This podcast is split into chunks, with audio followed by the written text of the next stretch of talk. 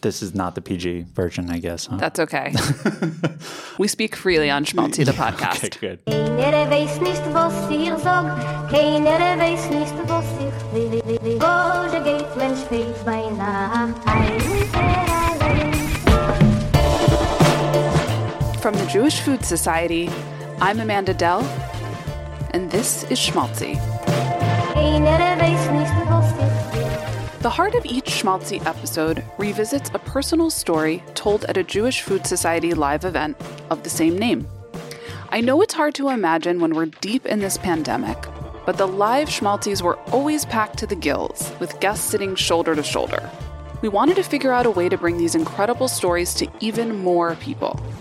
A few years later, with a little chutzpah, here we are, sharing Schmaltzy with you. Pull up a front row seat to hear the original live stories from the stage.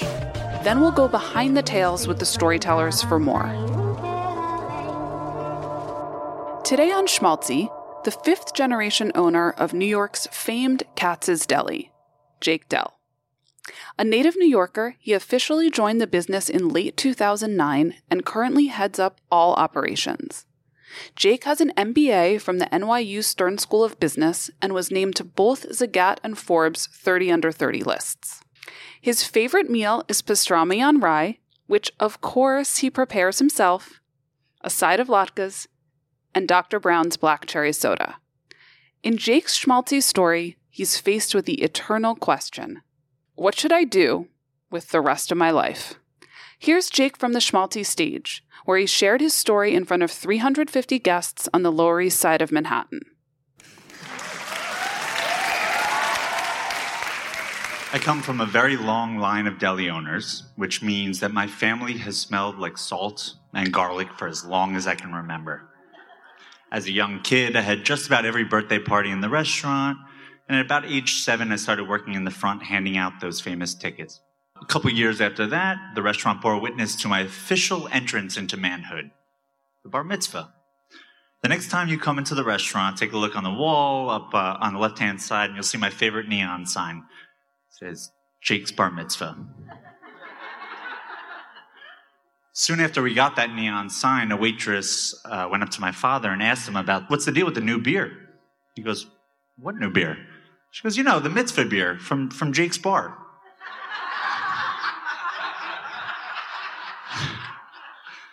Age 13. Now I was a man. And I knew what I wanted to be. It was so obvious. My grandfather was a deli man. My father was a deli man. I was going to be a doctor. I wanted to be a doctor so bad. I mean, I, I, that's really, that was my passion. So I did what every aspiring doctor does, and I worked really, really hard from middle school through the end of college. I took all the right classes. I became a varsity athlete. I ran college organizations and, and enough of them to make sure that my application looked really good. I decided I was going to take a gap year and just study for the MCATs, fill out applications. So I graduated in June and moved into my grandfather's empty apartment, which had been vacant since he had passed away the year before. This was the same apartment down on the Lower East Side that we used to go and visit him for Sunday dinners or just go and watch The Price is Right. My uh, father and uncle agreed that I would help out in the restaurant a couple days a week. Uh, so that meant that I was going to do the exact same walk that he would have done every single day, going past the same rec center, the same high school right over there on Grand and Essex, and and the same yentas arguing about the same things. I, I, we could actually, there's a whole story in that about the arguments that they used to have too, but I, I probably won't get into those. Over the next couple months, my brain was in constant flux. Corned beef, chemistry, brisket, biology, Katz's, MCATs, 8 to 3 in the restaurant, 3 to 8 in the library, more work, more studying. It was just a lot. I was still a machine. But now it seemed I had a dual focus. And with my daily to do list piled as high as a pastrami sandwich, see what I did there? I woke up each day with a renewed and increased sense of energy that I couldn't quite put my finger on. After I had taken the exams, I could turn all my attention to the restaurant. I would focus on the shipping orders and the catering jobs and the 30,000 customers every week that were really hungry. By January or February of that year, I started getting requests from schools. Uh, they, they were asking for extra essays or even interviews. I mean, this was it. 15 years of hard work were they were paying off. I was going to be a doctor. I was was so excited. I, I couldn't believe it, but was something eating at me, something deep down that I couldn't quite put my finger on. Something my grandfather had said the year before had mysteriously creeped back in my brain, which is weird because I didn't give it a second thought at the time, and, and quite frankly, hadn't thought about it since, but there it was. He was in his hospital room, and there was that murmur that you see in every hospital, and so he motioned for me to come close, and very quietly, he whispered in my ear, Jake, why the fuck do you want to be a doctor?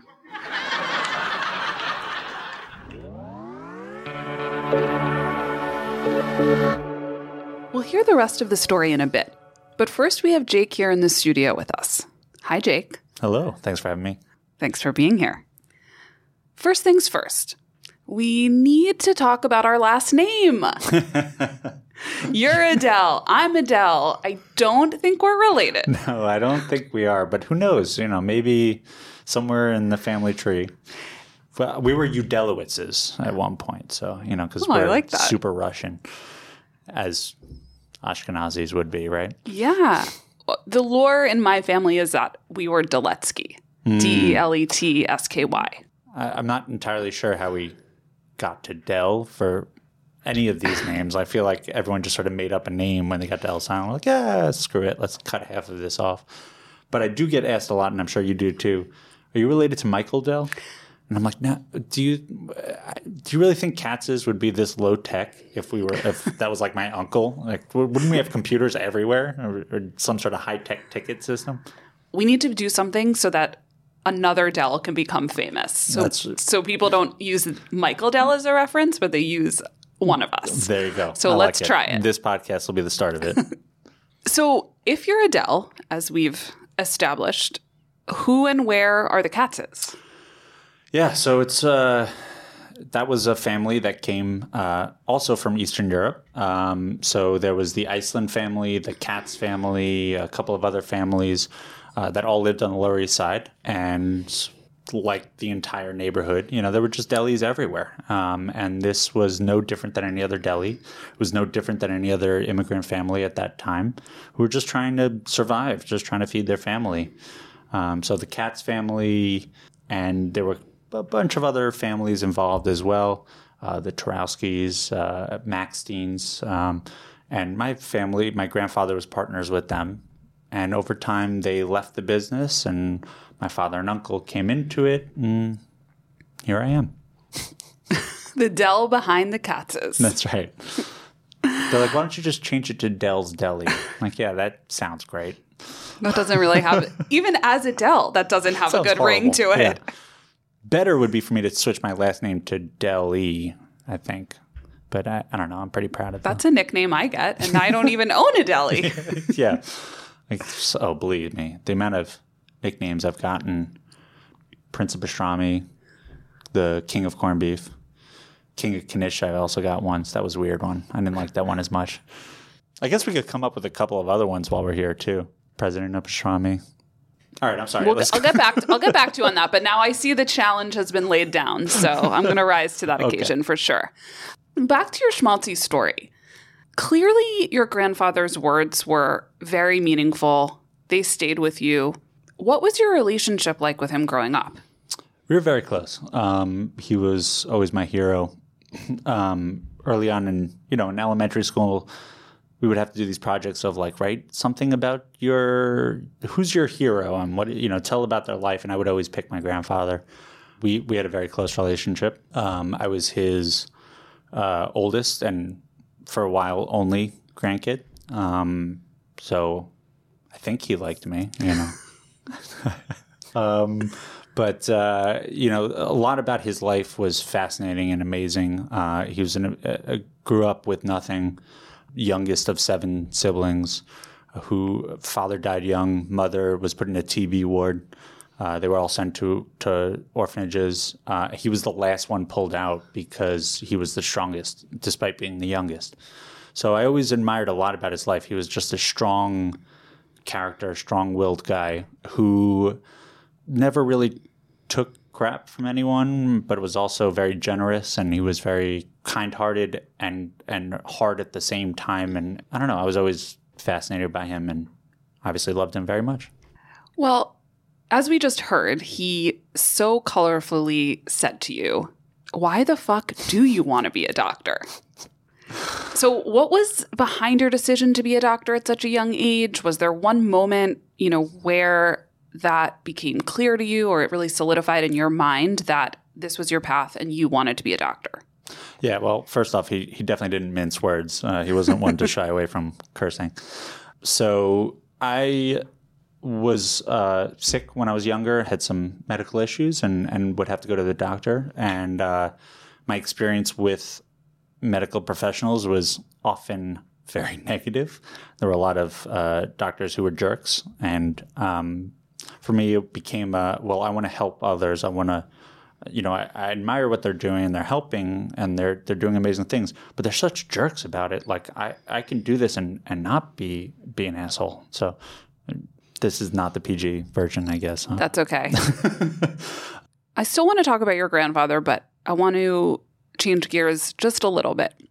When you were on your gap year, living in your grandfather's apartment, taking that same walk to Katz's that he did, passing the same yentas that he did, a lot was the same, as you mentioned in the story, but New York was clearly different. What do you think your grandfather would say about how New York has changed? Uh, I think in many ways he was not super nostalgic or, or, stuck in the past on a lot of things. Um, part of the charm of New York is that it's constantly growing and evolving and changing. Um, you know, even when he moved down to the neighborhood in the 60s, it was because it was brand new buildings. You know, though it's it's just think now it feels like it was there forever. You know, the co-ops were there forever, but they really weren't. I mean, those were built in 1960, and he was living on Third and Avenue C at the time, and and it was a big deal to move down to Grand Street. So he embraced change in many ways. He embraced seeing some changes. Um, that's part of why we're New Yorkers. That's part of what we love is the chaotic energy and seeing things move. And uh, uh, obviously, it's a little different nowadays with what's happening in the world. But you know, we love that density, that chaotic energy, that change, that growth. But at the same time, we also crave pockets of old or tradition or things that are emotional to us in some way.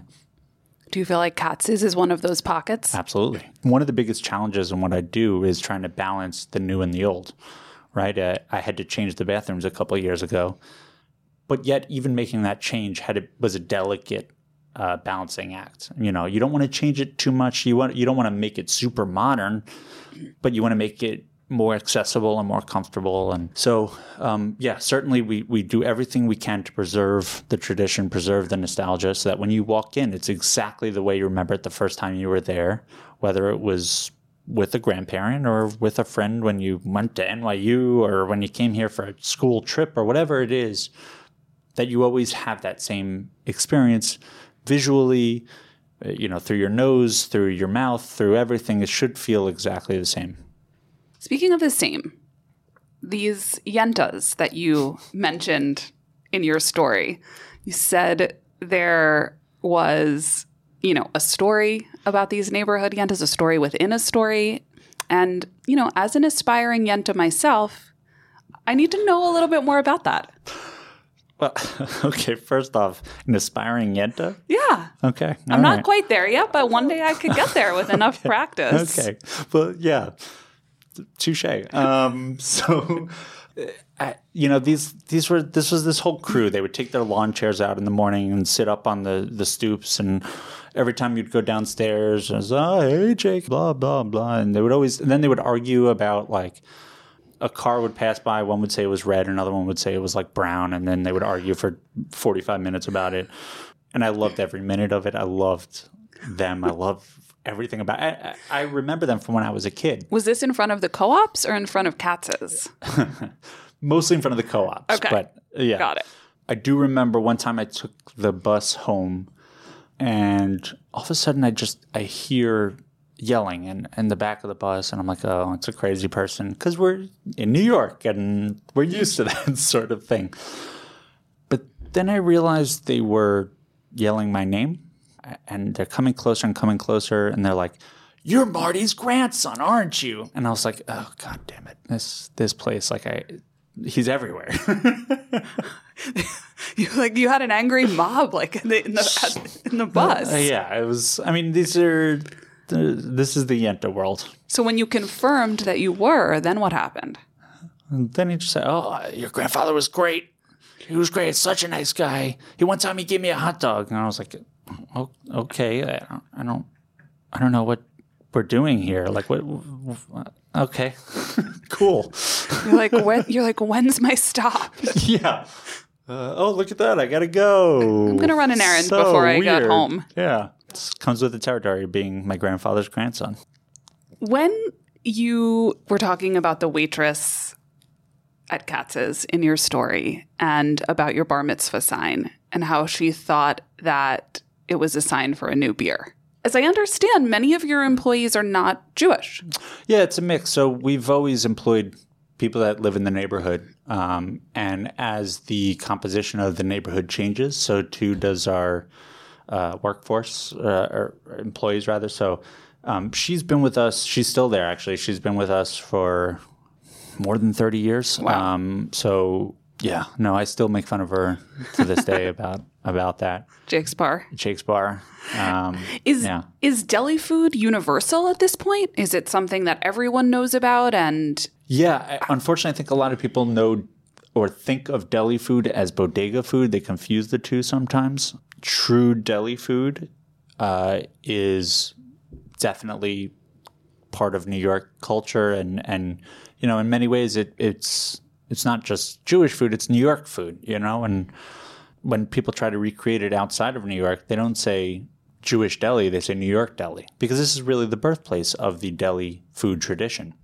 You know, it comes from late 1800s. All of the Eastern European immigrants coming from the shtetls and bringing that curing and smoking techniques, but applying them to inexpensive cut of, cuts of meat that were available here, which were navels and briskets and tongues and things like that. That's what became known today as deli. And obviously, it was very different back then. There were a dime a dozen, kind of like a pizza shop today or a bagel store. You saw them on every block. You saw them multiple on a block. Uh, now it's a little more rare, I guess, but we're fighting to preserve that tradition and to teach people that food tradition. when you're not at Katz's and eating New York deli, you said that Sunday dinners at your grandfather's were a tradition. What was on the menu at those family Sunday dinners? Geez, such a mix. Uh, you know, a lot of things that I, I guess cuisine wise, you could best classify it as Italian Jewish American hybrid. Pastas with like brisket in it, sort of, or like So you couldn't get away from it. huh? yeah, yeah. It'd be these like weird concoctions that I, I haven't really seen as like a, it, none of it was really traditional. I, I think it was more just like them making it up. Any one dish stand out or any highlight that you can remember? Lasagnas sometimes. I think they were just trying to fat me up. Did it work? Eh, it depends on the day. Generally, generally not. okay. They actually used to feed my grandfather, a different grandfather on the other side, but they used to feed him mashed potato sandwiches because he was too skinny. Uh, that's like the classic Jewish grandmother thing. That's like, eat, you're so skinny, you got to eat something. You're all skin and bones. And then it's like, who the hell needs a mashed potato sandwich? That's crazy. It's crazy. Exactly. We're going to head back to your story from the schmaltzy stage, exactly as you're contemplating your grandfather's words from his hospital bed. Sounds good. Let's do it.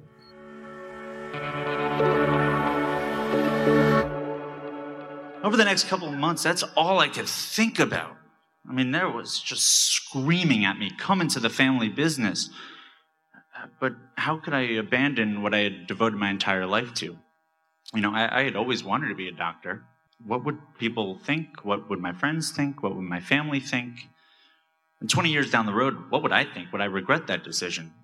Uh, I was really torn on the inside and I was agonizing over this decision that I, I really didn't want to have to make. So I'd go into work and I'd chat with regulars that I recognize and happily listen to their stories. We'd joke about a nearby table taking what was very clearly a first ever bite of a first ever pastrami sandwich, and we'd watch as their faces overcome with sheer joy and grace. I remember very clearly one day there's this little old lady sitting up at the front of the restaurant, quietly nibbling on a corned beef sandwich. When I went up to see how she was doing, she started crying. She said, When I was a little girl, I used to come here every Sunday with my three sisters after spending all day on Delancey Street sewing the clothes we had spent all week sewing. A corned beef sandwich was our reward but we could only ever afford one sandwich, so we'd split it into quarters and we'd make it last. Well, now I'm 94 years old, and my sisters are all gone. But when I come into this place, I see their faces and I hear their voices like it was yesterday. And all I ever want is a, is a quarter of a corned beef sandwich. Well, I just, I lost it. I mean, there I am crying as I'm helping her cut up her sandwich into quarters. And, and it was in this that I realized the history and the tradition and the nostalgia of Katz's and of the restaurant were more than anything else I could do. It was more important than being a doctor. Soon after that, I had dinner with my parents to tell them about my decision. For 45 very intense minutes, my mother grilled me about every aspect of my f- completely incomplete plan. And, uh, you know, look, look, I've never been more nervous eating my favorite lasagna, but she was just question after question. Who do you want to be if not a doctor? What's your plan? Oh my God. This was the tough, practical, Brooklyn born woman that raised me at her absolute finest. Meanwhile, my father sat there very quiet, listening very intently to every word and just smiling ear to ear. And when he finally said something, it was pure and simple. Your grandfather would have wanted this. They were both right. Um, my plan was as fully formed as it needed to be in that moment because I needed to be a deli man. I no longer needed to be a doctor. One year of working with my father, one year of serving latkes and blintzes and knoblewurst and, of course, pastrami, one year of schmoozing with regulars, one year of living in my grandfather's old apartment, and one year of driving his old tank of a car, which was a gold Mercury Grand Marquis black tie edition. One year, and I was hooked. I embrace that I'm slowly becoming my grandfather. I embrace that I'm smelling like salt and garlic every day. My only hope is that one day my grandkid could be where I'm standing right now, talking to your grandkids about what tradition really means. And hopefully, this story will go beyond me when I'm a distant memory as someone else's grandfather. Turns out all it took was one year of being a young Jewish deli man to realize I wanted to die an old Jewish deli man.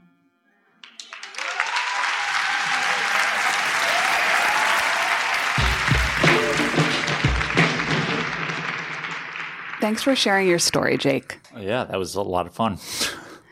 Personally, I'm happy you took the pastrami route so I know I can always cut the line.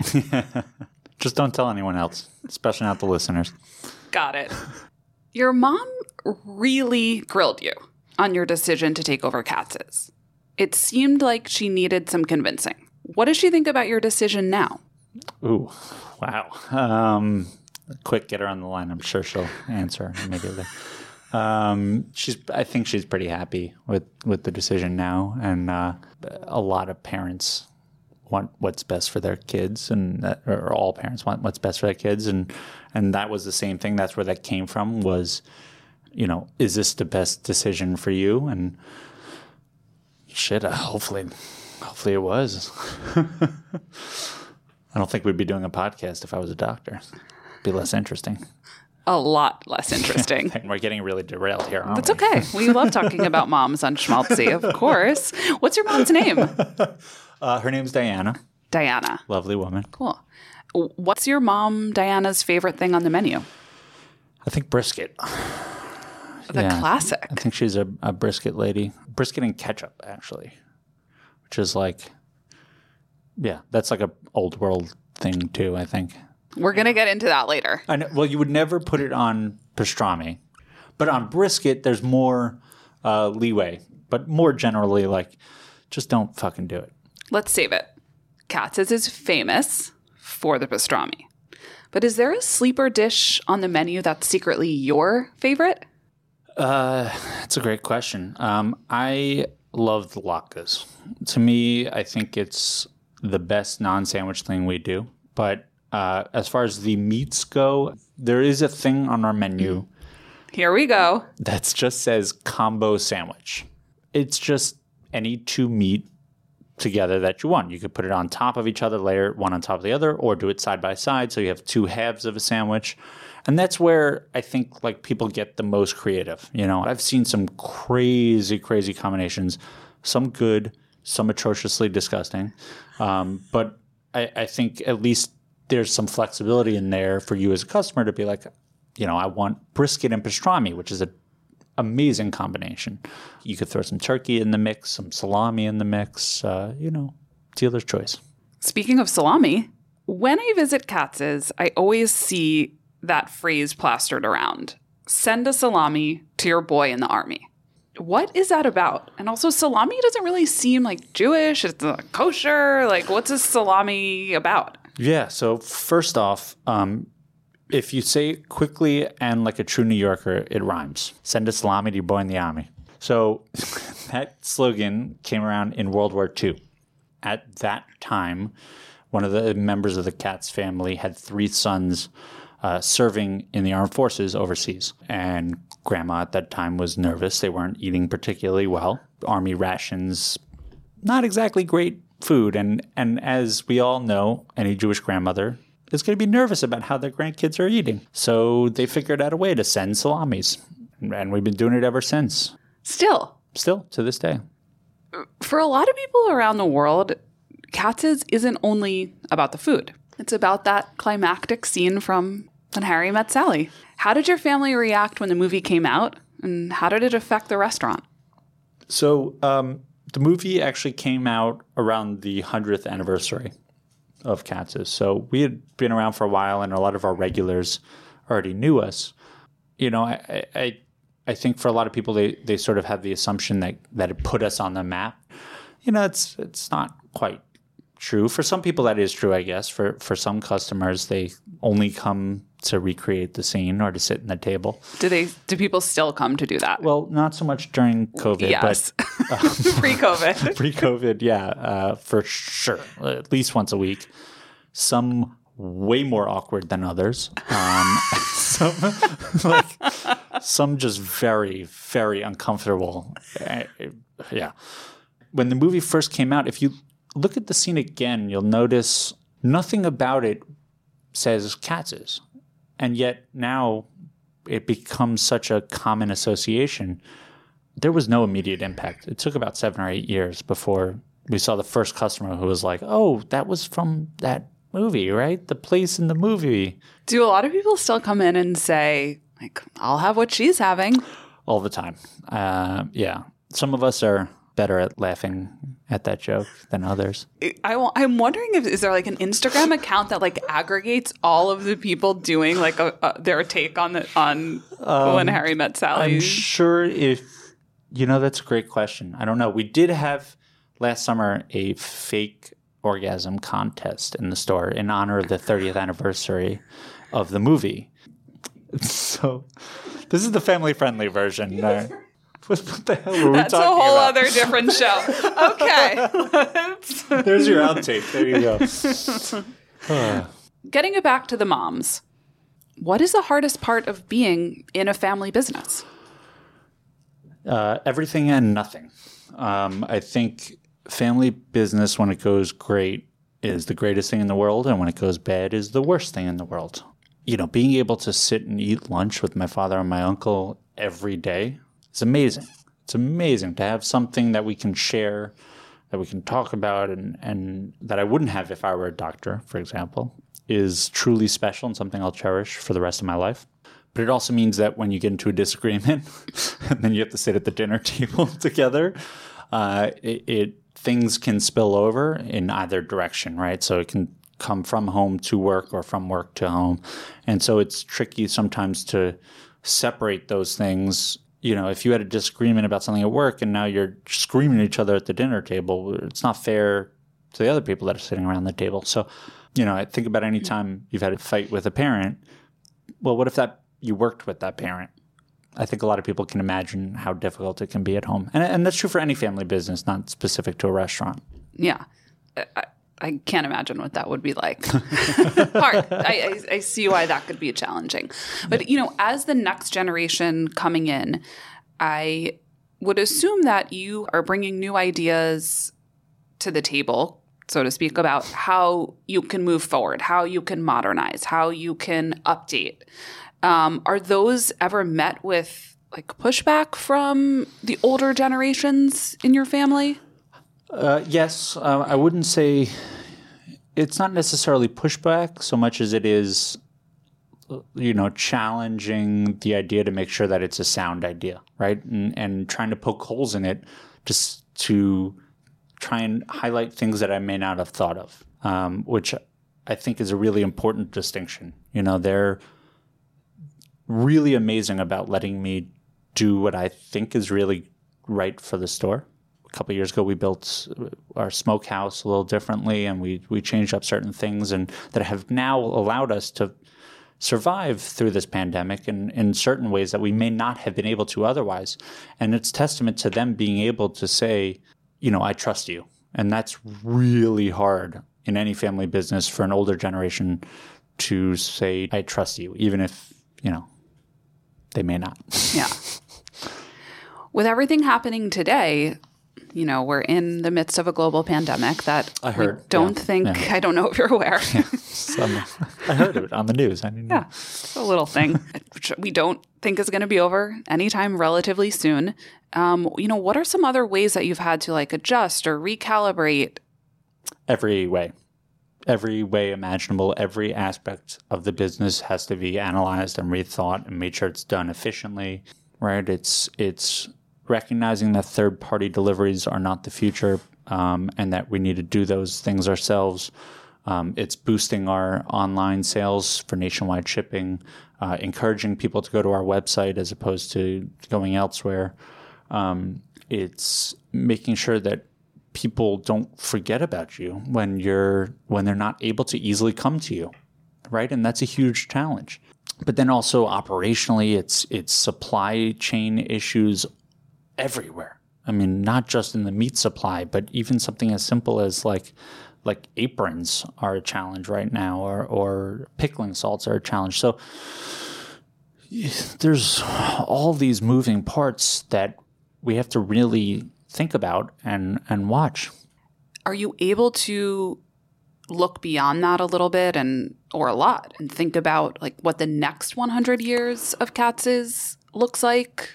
Yeah, I'm one of the weird uh, people in this world that have not just like a six month plan, but also a one year, a three year, a five year, a 10 year, a 50 year plan. Um, Is that like on a Google Doc or where do you keep those? no, even weirder, pencil and paper. Um, I also do all my inventory by hand still on a clipboard, which clearly is not the most efficient way to do that. And I'm aware, but I love it. So, you know, it's simultaneously trying to adapt to the challenges of the day and the week during a pandemic, but also recognizing that there is medium and long term things that we're going to have to look at, and, and some things we just don't know. I've been lucky enough to be asked to this panel that that's talking with the mayor's office and um, trying to figure out some of the reopening strategies and things like that um, early on in the pandemic. And you know, no one necessarily knows where the path of this goes. No one knows what we're doing with this, which makes business planning that much harder. As a New Yorker, I, I miss going to restaurants. Don't we all? Needless to say, Yeah. it's a huge part of our lives in a way that maybe we never realized before we weren't able to go to them. You know, thinking about the sisters in your story, like how much of a tradition it was for them to go to Katz's every week. And at 94 years old, it's still something that she wanted to do and keep going with. How do you think about restaurants? Like, do you think about them as like our third place that we go to, something that's not work, that's not home? Yeah, I think food is compassion, right? Food is love. It's a, restaurants give that love out, and they give a place where people can love each other, where family and friends can catch up and they can go together and be together. I, I see it every day uh, when you see people that haven't seen each other in a long time, or people who see each other every week in the store, and and regardless, it's the same sentiment that's there, uh, and it doesn't matter where they're from, who they are. It's universal. What are some of the other places that you like to eat in the city or hang out? It's impossible to narrow down. There's so many Oh, good restaurants in this few. city. Oh my god. Um, one of my favorite places is Bar Pitti. Uh, I could eat that like all day, every day. One last question. As a still young ish deli man, we need to know is there a right and a wrong way to eat a pastrami sandwich? Uh, yes, there is uh, the right way with mustard on rye. The mustard pops; it makes all the flavors pop. The coriander it complements the coriander well. It's got a little bit of a kick to it, so you, you're cutting through some of that fat. Uh, you got this kind of just juicy thing happening. Great flavors with it. Mayo will kill it. You you don't need more fat on top of a pastrami. If you ask nicely after I've given you shit, then yes, I will give you mayo. Because ultimately, I want you to enjoy yourself, even if I think you're wrong. Um, you know, you're entitled to to your wrong opinion. Hear that, everyone? It's mustard on rye. Yeah. If you want to put mayo on something, put it on turkey. I, I get that. I don't hate mayo. Let me be. Let me also be clear here. This is a not- PSA from Yeah. Jake. He's not is- anti mayo. This is not a campaign against mayo. I, I, I don't hate mayo. In fact, I like mayo. I just think there's a time and a place for it. And that time and that place is not pastrami at Katz's. There you go, everyone. You know what to do. Head over to Katz's and order correctly. Jake, really, we can't thank you enough. I learned a lot, and I can't wait to get into a sandwich soon. Thank you so much for having me. This was a lot of fun.